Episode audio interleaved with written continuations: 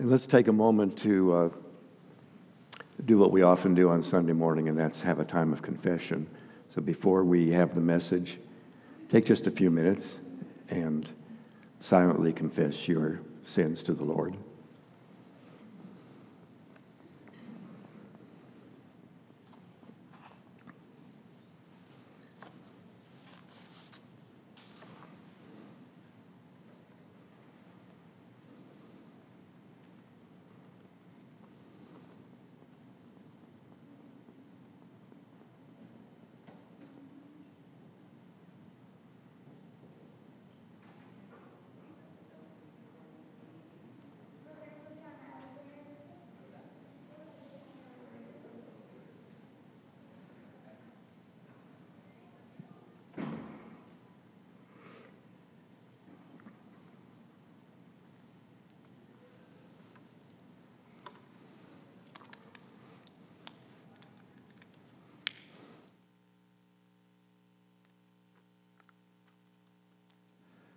Thank you, Lord, for hearing our prayers and for cleansing us from all unrighteousness.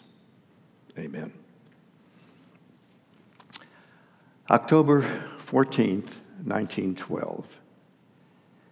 Theodore Roosevelt, former president at that time, was running for the nation's highest office again, this time as an independent.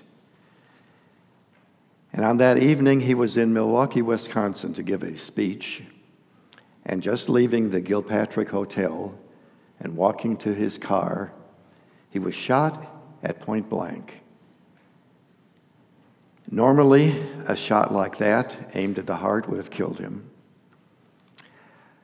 But it was a cold winter night, well, late fall, and Mr. Roosevelt had on a long overcoat, and in the pocket over his heart, he had his eyeglass case, which was made of metal, and he had his speech for that night, which was going to be two hours long. It was 50 pages, and it was folded in half.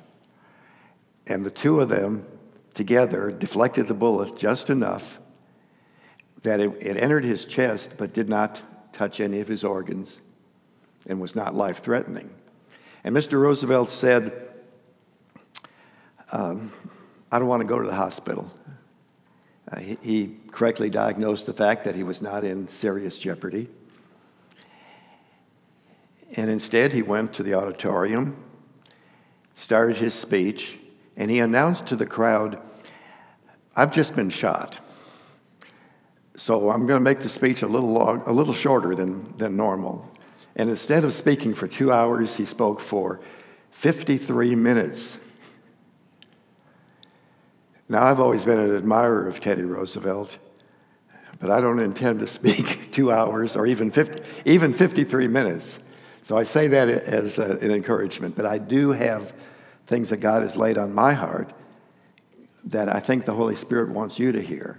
So let's pray that we uh, have clarity of speech and zealousness of hearing. Father, thank you that you have given us this time for worship. Sunday morning, what a glorious day. We celebrate the resurrection of your Son on Sunday, and there's no better way to celebrate than to be in a church building, hearing God's word and seeing how it's applied to our lives.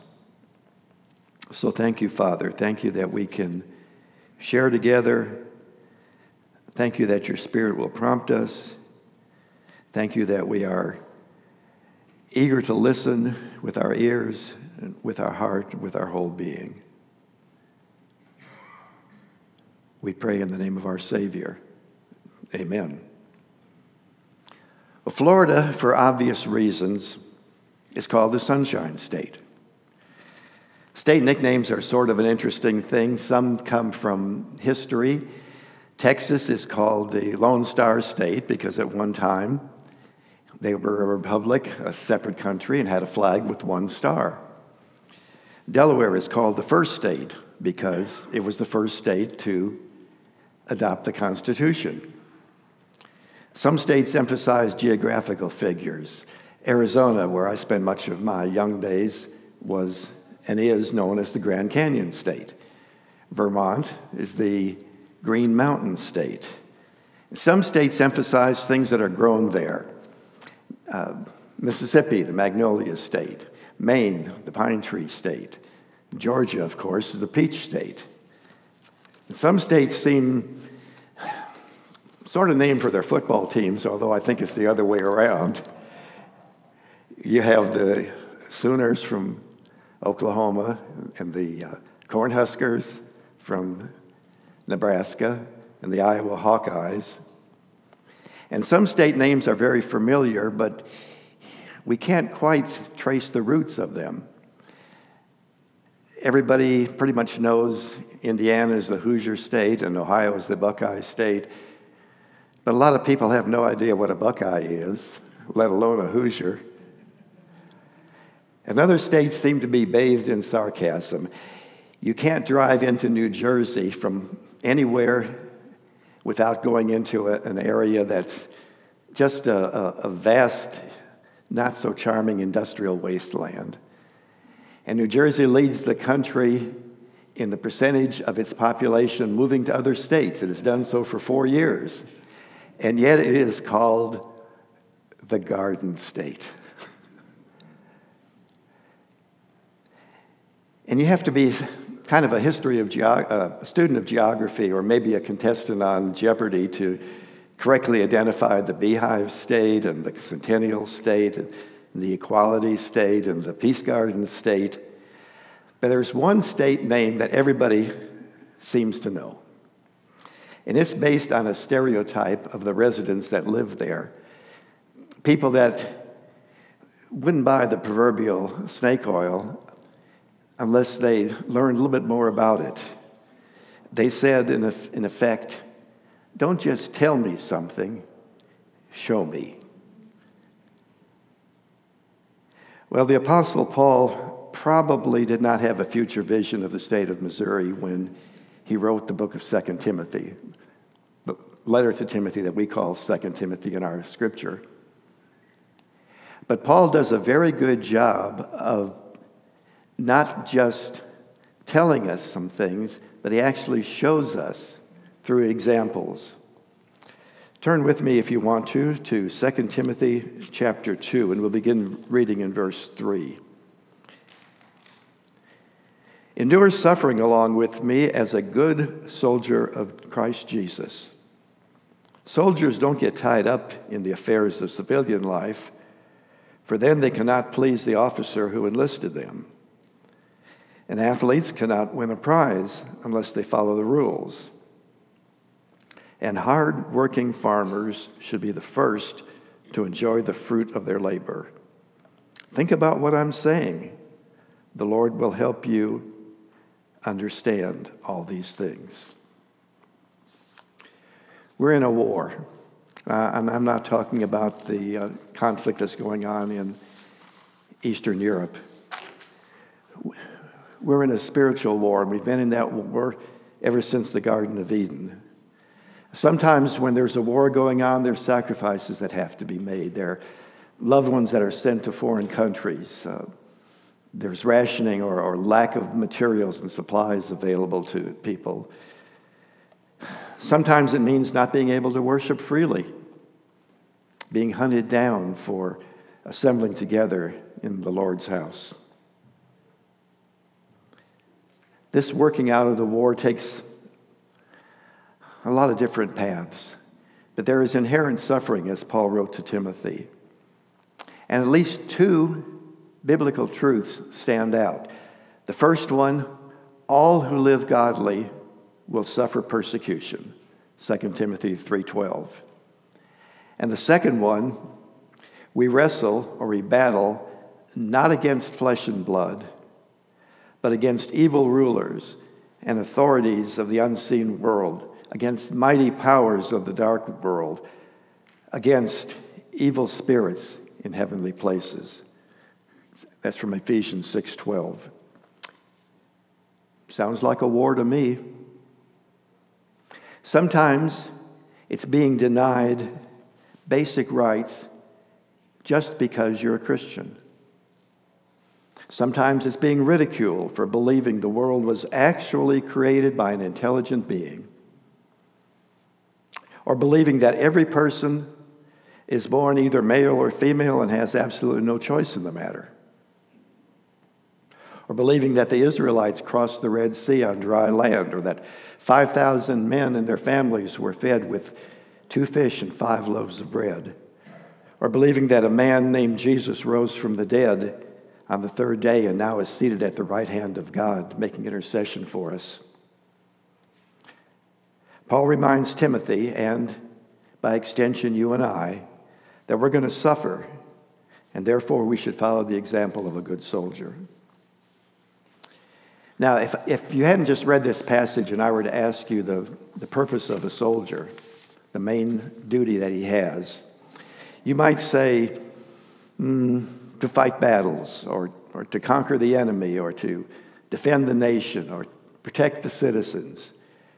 All these are worthy actions, and they're all often things that soldiers do.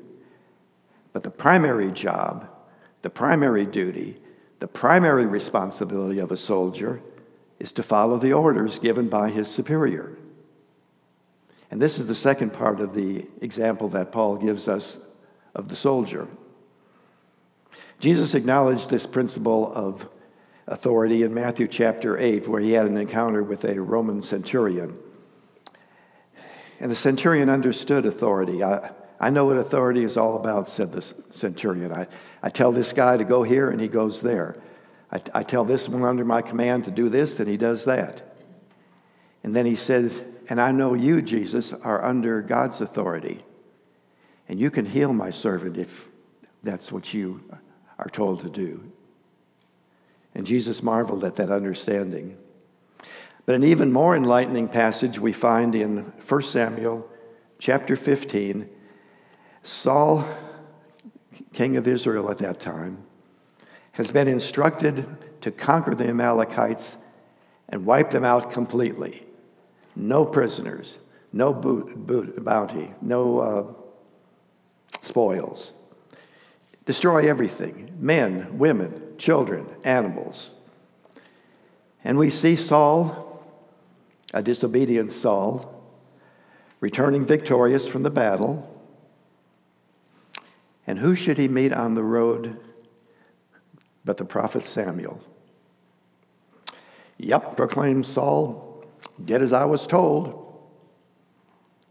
And Samuel says, Hmm, so, what's this bleating of sheep and lowing of cattle that I hear? Oh, that. Saul just kind of shrugs his shoulders. That's just some animals that I, I, I took to sacrifice to the Lord. And Saul was wondering, why is Samuel making such a big deal of this thing? Then Samuel hits King Saul with one of the clearest, strongest, toughest, most striking statements in the entire Old Testament and New Testament, and probably the concordance and maps and the notes at the bottom and the front page where it says Holy Bible. Okay, you know what it is, but here it is again. Obedience is better than sacrifice. And Saul lost his kingship over that. That one undeniable truth. Obedience is better than sacrifice. It is better to obey than to sacrifice.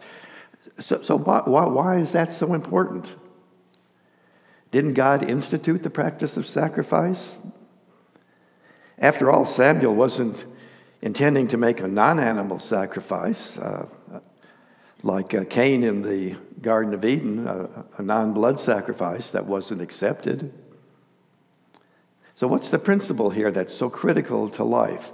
Doesn't God like sacrifice? Well, yeah, at the right time, in the right place,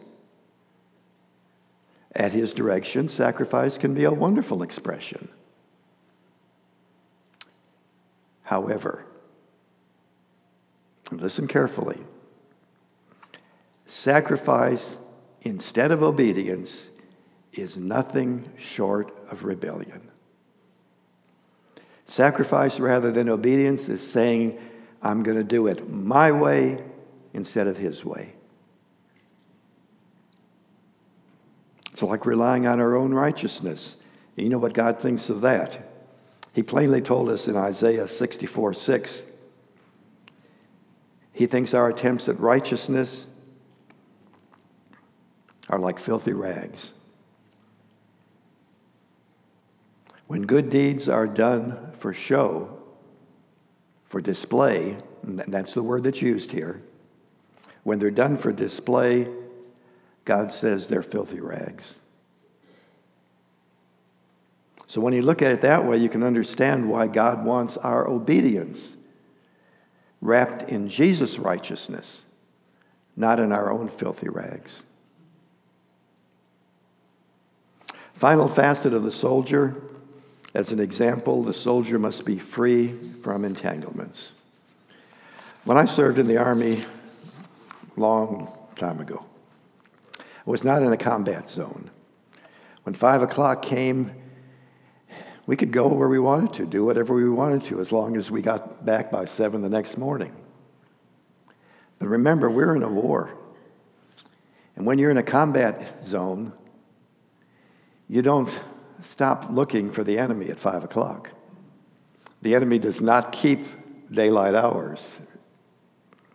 One has to always be on the alert, always be on vigilant, always be on duty. Attack could come at any moment, and if you're not prepared,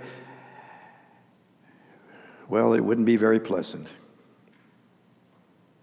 Paul says, as soldiers, we are to leave the civilian world behind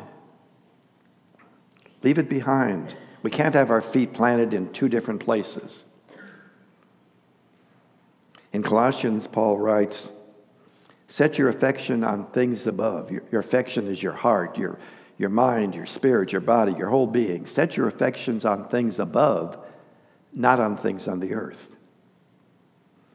And Jesus' word of warning in Matthew 6 24 is that no one can serve two masters.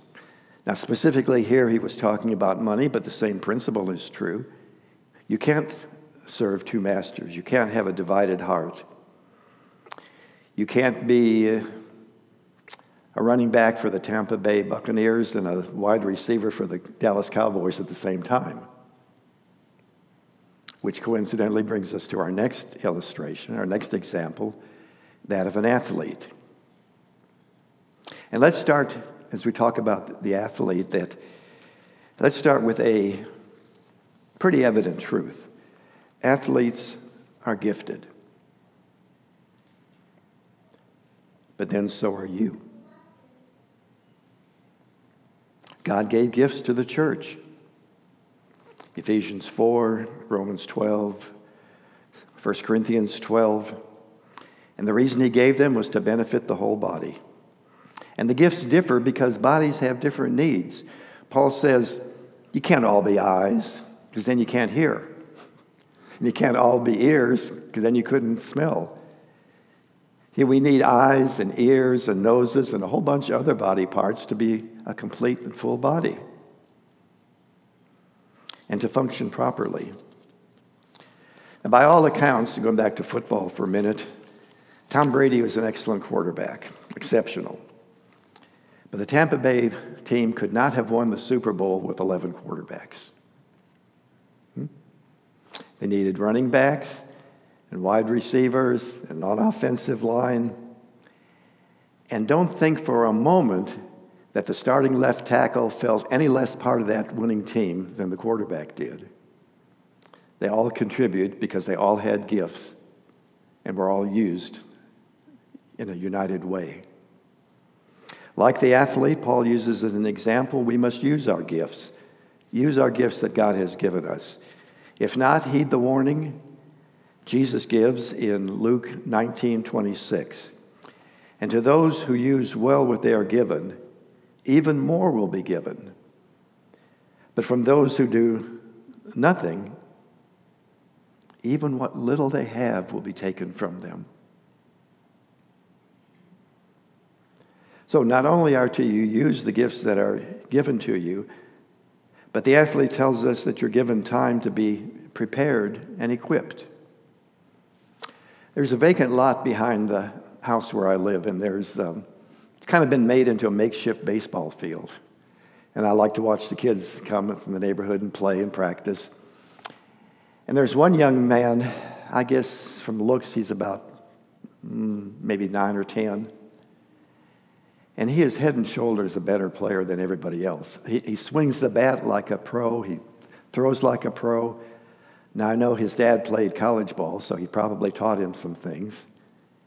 But his secret, the reason that he's going to be undoubtedly on the high school baseball team when he gets that old, and who knows beyond that, but his secret is he practices and practices and practices.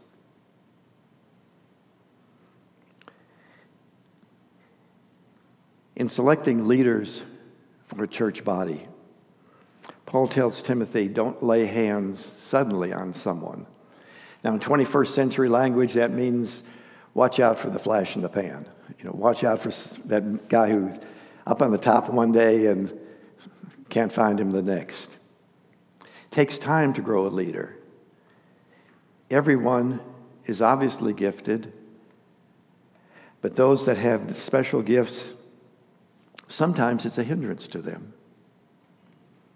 In fact, there are some athletes that are so gifted, they think they're superior, and they don't even want to practice. They don't work on improvement. What was good enough to stand out in high school just barely gets you through college, and by the time you get to the NFL, well, I don't want to start a list of people that were talented but refused to learn and dropped out. Uh, it would take too long, and I want to get to the fellowship meal. the reality is that an athlete has to spend a lot of time in preparation and in perform before he performs. Training camp and practice throughout the week leads to maybe a couple hours of play on Sunday. And you ever think about Olympic athletes?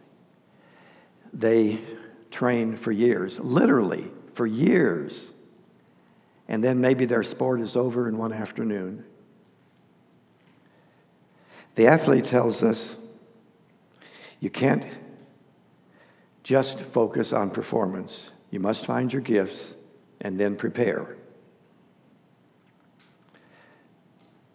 Every year, there are scores of athletes in every sport and every level who say, I don't want to practice and learn all those, all those things and become better equipped. I just want to play. And sadly, now many of them are working at McDonald's or selling insurance because they would not put the effort to become prepared to do what they were called to do. Okay, other side of the story, here's a warning. A warning for Lake Morton Community Church. Are you still with me?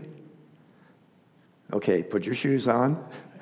So if I step on your feet, you won't get hurt. I've never heard of an athlete say, I know I'm gifted, and I've practiced and practiced, and I know all the right moves, and I know what to do in every situation, but I just don't want to play.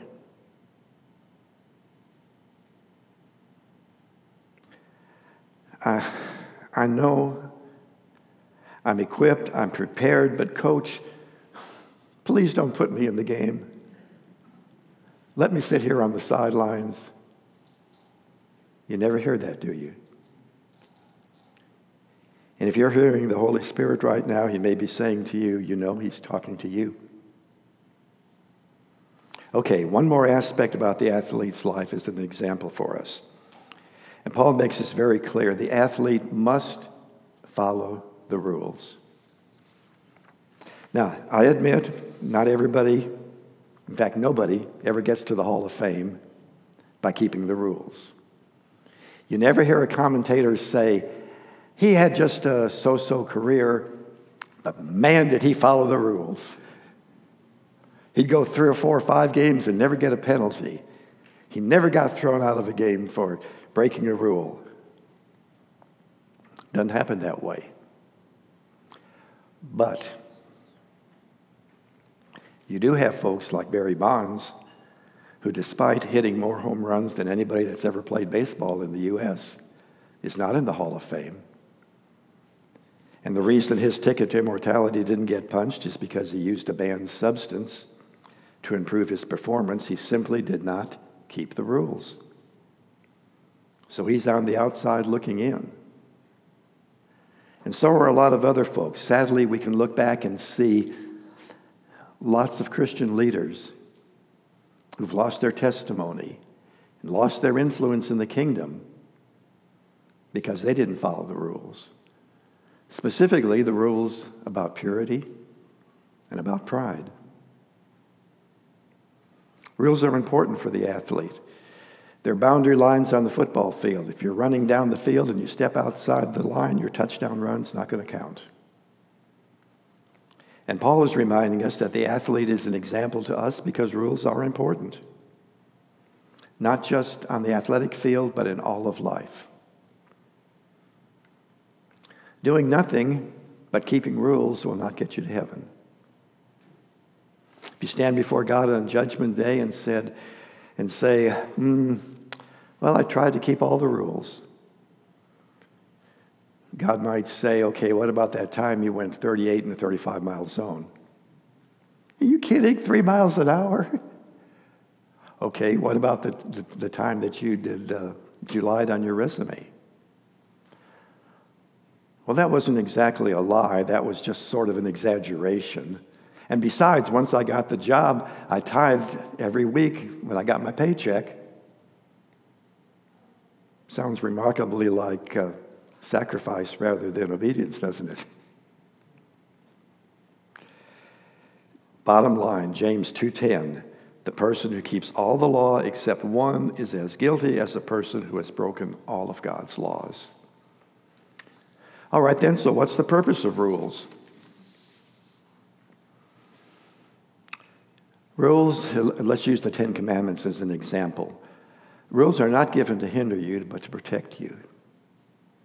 The consequences of being an adulterer, a murderer, uh, having covetousness, far greater than a lot of people, most people, realize. From the parents saying, look both ways before you cross the street, to this sign on the highway that says, no passing zone, stay in your lane. Rules are not given to confine us, but to protect us from harm. Harm that we can't always see. The athlete teaches us about gifts, preparation, and rules of the game. So, what does the farmer teach us? Well, the first thing that we learn from the farmer is something we've all known ever since we were little sprouts. The farmer plants. The whole cycle for farming begins with the spring planting. But know this planting is not haphazard. There's a method, a plan for every farmer. The farmer determines what he's going to harvest, and then he plants accordingly. If he wants corn, he doesn't plant beans. If he wants strawberries, he doesn't plant watermelon. And planting has to be in the right place. He doesn't plant at the bottom of a creek. He doesn't plant along a well trod path. If plants need sunlight, and most of them do, he doesn't plant under a shade tree. And he plants in an orderly fashion. He plants the seeds in rows. This makes it easier for the plants to grow, easier to water, easier to weed, easier to harvest. There's order in, in, the planting. And the application to our Christian walk, okay, God has made us plants in effect. He has chosen us. And He puts us where we can best grow. He expects that we live lives under His direction. Remember when Jesus fed the 5,000? It's a miracle that's in all four of the gospel accounts. And we know about the little boy with two fish and five loaves of bread. But there's a detail that Luke mentions that before Jesus fed the crowd, He had them all sit down and then sit in groups of 50. There was order there, there before the miracle was performed. So, okay, Galatians 6 7. Don't be misled. You will always harvest what you plant. Now, is this a promise or a warning? Yes. Yes, it's both. It's a warning that if you plant negatively, that's what you'll get back. If you plant criticism, you'll get criticism. If you plant jealousy, you'll get jealousy. If you plant distrust, you'll get distrust. But it's also a promise. Plant love and you'll reap love. Plant acceptance and you'll reap acceptance. Plant kindness and kindness will overflow back to you. And also look at the next characteristic of the farmer that's held up for us as an example. Galatians 6 9 said, Do not get tired of doing what is good. At just the right time, you will reap a harvest of blessing if we don't give up. Paul realizes there is a strong possibility of growing weary. Otherwise, why give the warning? He warns Timothy, and, and the word of Lord reminds us and warns us don't get weary. Don't get tired of well doing. That child that you're praying for, that, that, that mate that you're lifting up before the Lord, that neighbor you're being extra kind to, the harvest may be a lot closer than you realize. Don't give up. Now is not the time to give up. Losing heart might mean losing the harvest. Don't give up just before the harvest comes. Well, living here in Florida, we all ought to know how long it takes fruit to grow. It doesn't happen overnight. As the new year starts and the uh, citrus crop ripens and the last uh, vestiges are picked, the new, beautifully scented blossoms appear. And they're there for a short while, and then they're, they miraculously become a tiny little piece of fruit, smaller than the tip of your little finger. But sunshine and water, and most of all, patience, will see that little embryo become a full grown orange or grapefruit by the same time next year. Don't expect new Christians to produce full grown fruit. It takes time but it will happen. The Spirit will work, fruit will appear.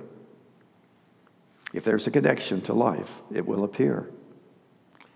On the other hand, if you see someone that's well advanced in their years of supposedly walking with the Lord and there's no fruit there, you have reason to be suspect. The farmer has patience, but as you know, patience is not an easy thing.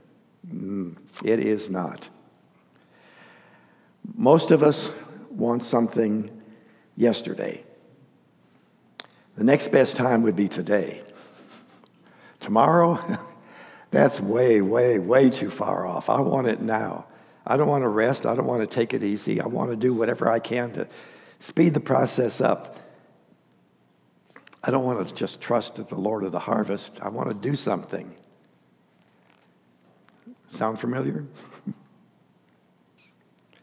I'm indebted to my daughter for showing me something in Psalm 23 that I try to remember when I'm in a hurry for God to act, which is pretty nearly every day.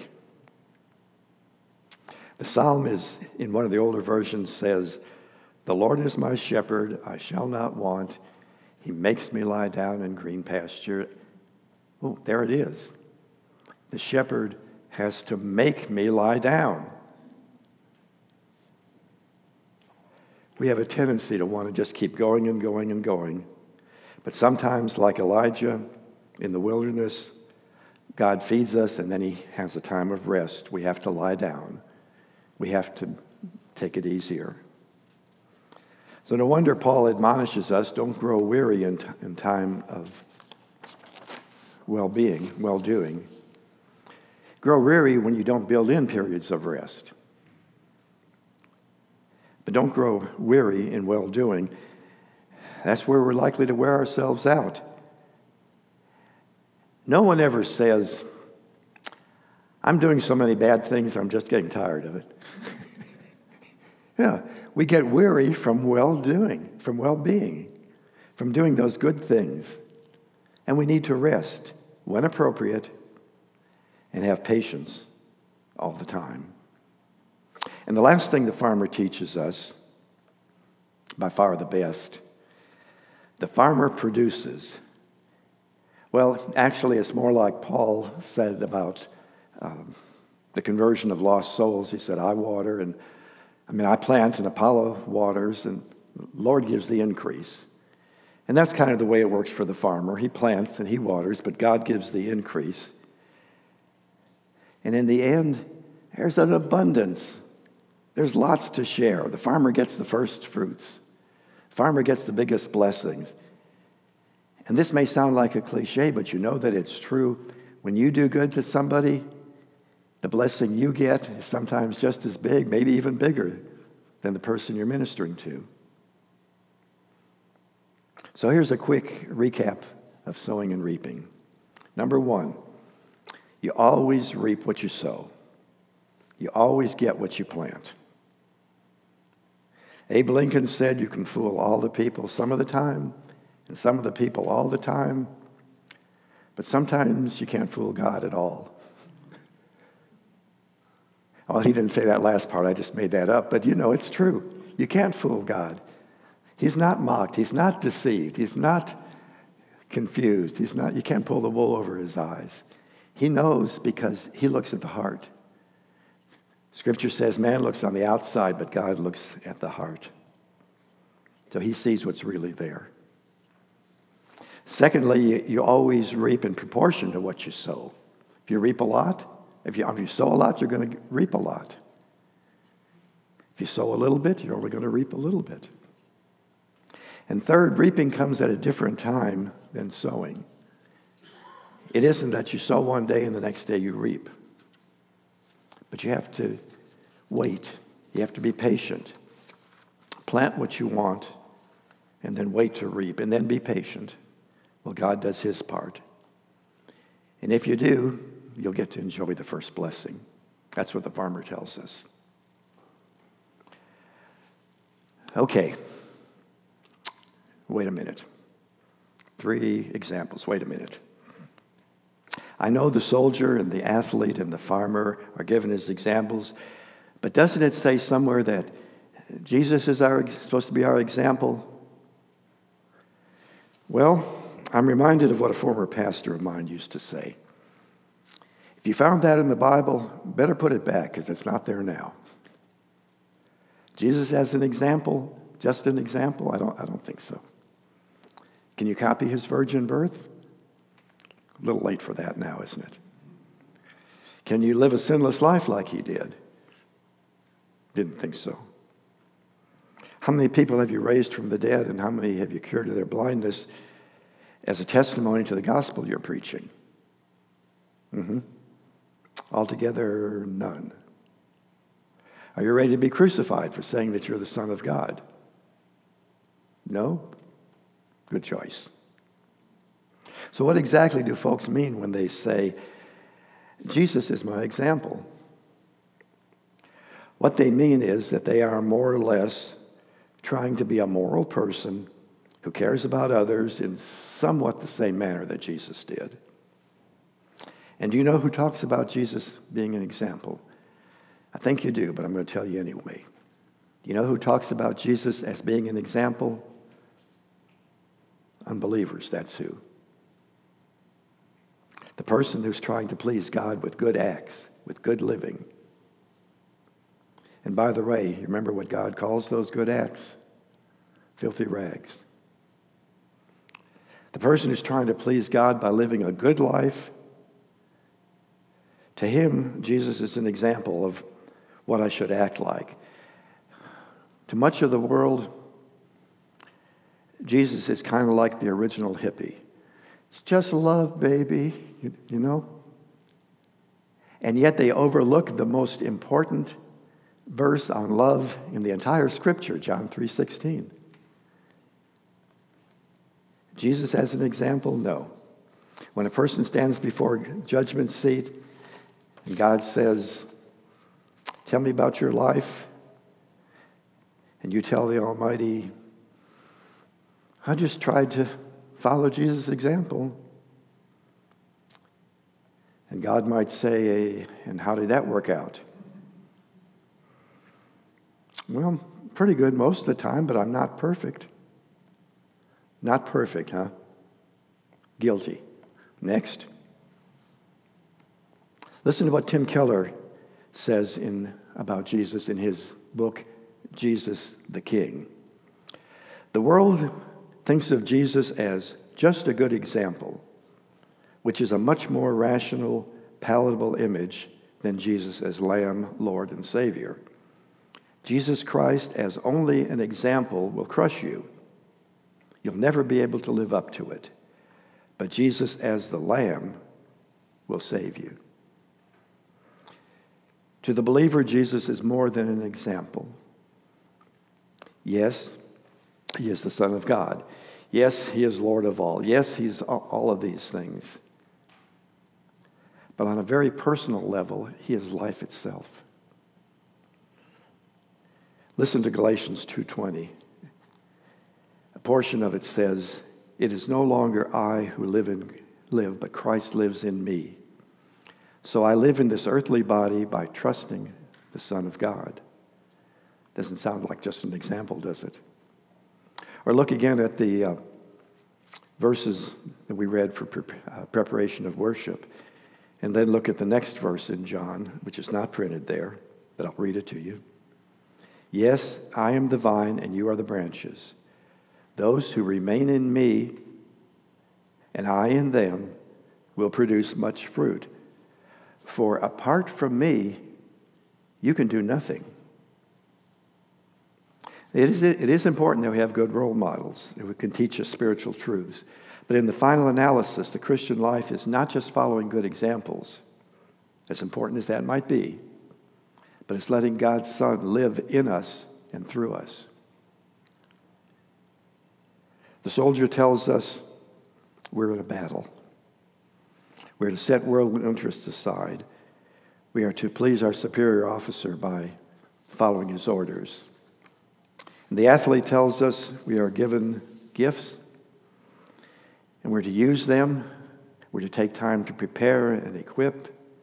And then we must compete, but we must do it within the groundwork of rules. And the farmer tells us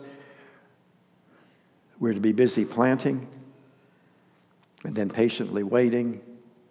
And in the end, we'll be the first to benefit from the crop that we have raised. All of these are good examples. All of these have one or more characteristics that probably spoke to most of us this morning. Yet none of these are more than just examples. But there's one who says, I am the way, the truth, and the life. I am the door. I am the bread of life. I am the light of the world. I am the resurrection. I am the true vine and you are the branches, and without me you can do nothing. So abide in me. And the one who says all that is not an example, but his life itself. And his name is Jesus. Let's pray. Father, thank you so much for speaking to us. Thank you so much for your word that is full of meaning for us today, even though written thousands of years ago. And Lord, we thank you for Jesus. We thank you that he is who he says he is, and he's not just an example, but he's our life. Without him, we can do nothing. Thank you. We pray joyfully in his name. Amen.